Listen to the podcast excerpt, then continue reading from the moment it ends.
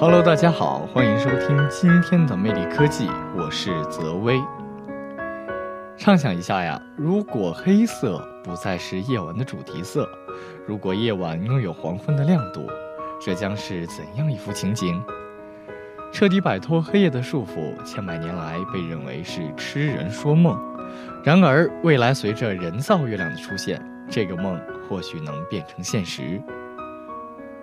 十月十日，二零一八全国大众创业万众创新活动周成都主题会场特色活动“创想中国天府新区军民融合创新创业专场”活动在天府新区新经济产业园举行。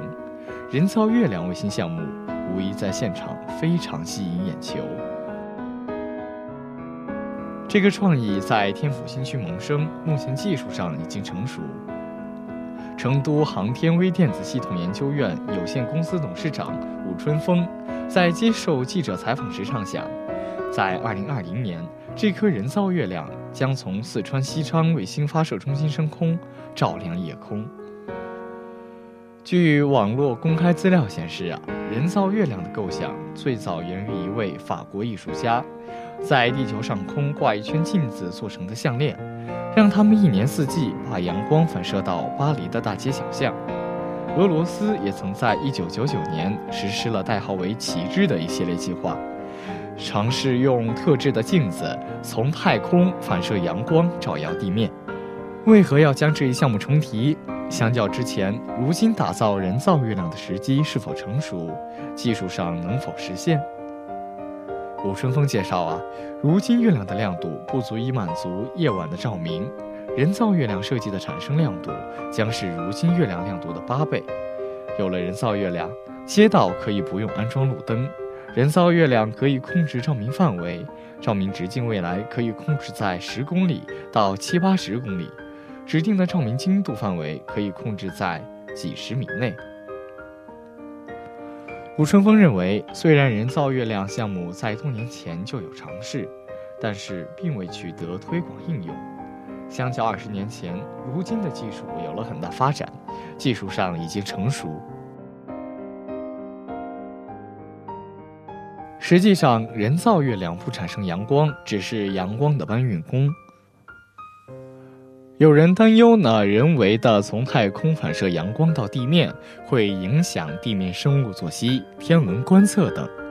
哈尔滨工业大学航天学院光学所所长、教授康维民认为，人造月亮相当于黄昏亮度，不足以颠倒生物作息。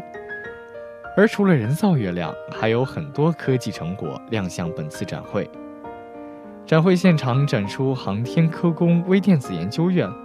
中航联创天府创新中心等来自高新区的三十余家企业的六十余项创新创业成果，其中呢包括由国家千人计划牵头研发的氮化钾功率芯片，主要应用于各种雷达的 T-R 组件，实现功率放大。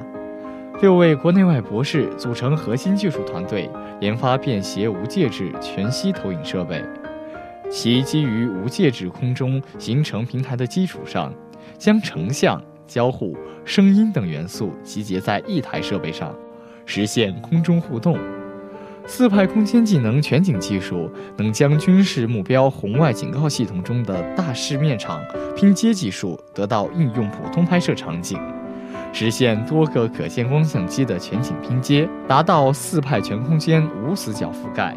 解决了传统摄像机时空无法同时兼顾的痛点。在本次展会上，无数奇思妙想从人们灵巧的双手中变为现实。相信在不久的将来，人造月亮将会在天上，无数科技也会将我们的生活变得便捷。好了，以上就是今天的魅力科技。今天的节目到这里就要结束了。更多节目可登录荔枝 FM，关注相思湖广播电台进行收听。我是泽威，我们下期再会。